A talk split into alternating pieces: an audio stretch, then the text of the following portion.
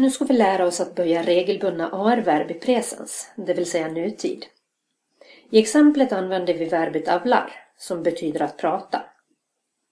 Som du ser är orden för jag, du, han, hon, vi, ni och dem inom parentes.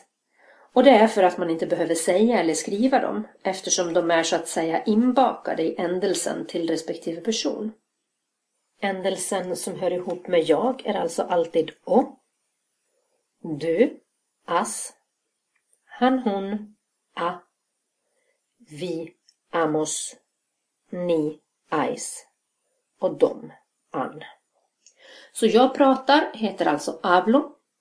Du pratar, avlas. Han, hon eller ni pratar, avla. Vi pratar, hablamos.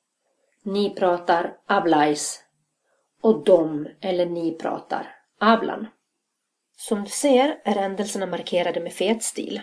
Och de här ändelserna använder du oavsett vilket regelbundet AR-verb du vill böja. Exempel på andra regelbundna AR-verb som du kan öva att böja är passear, som betyder att promenera, comprar, som betyder att köpa eller handla, och cocinar, som betyder att laga mat.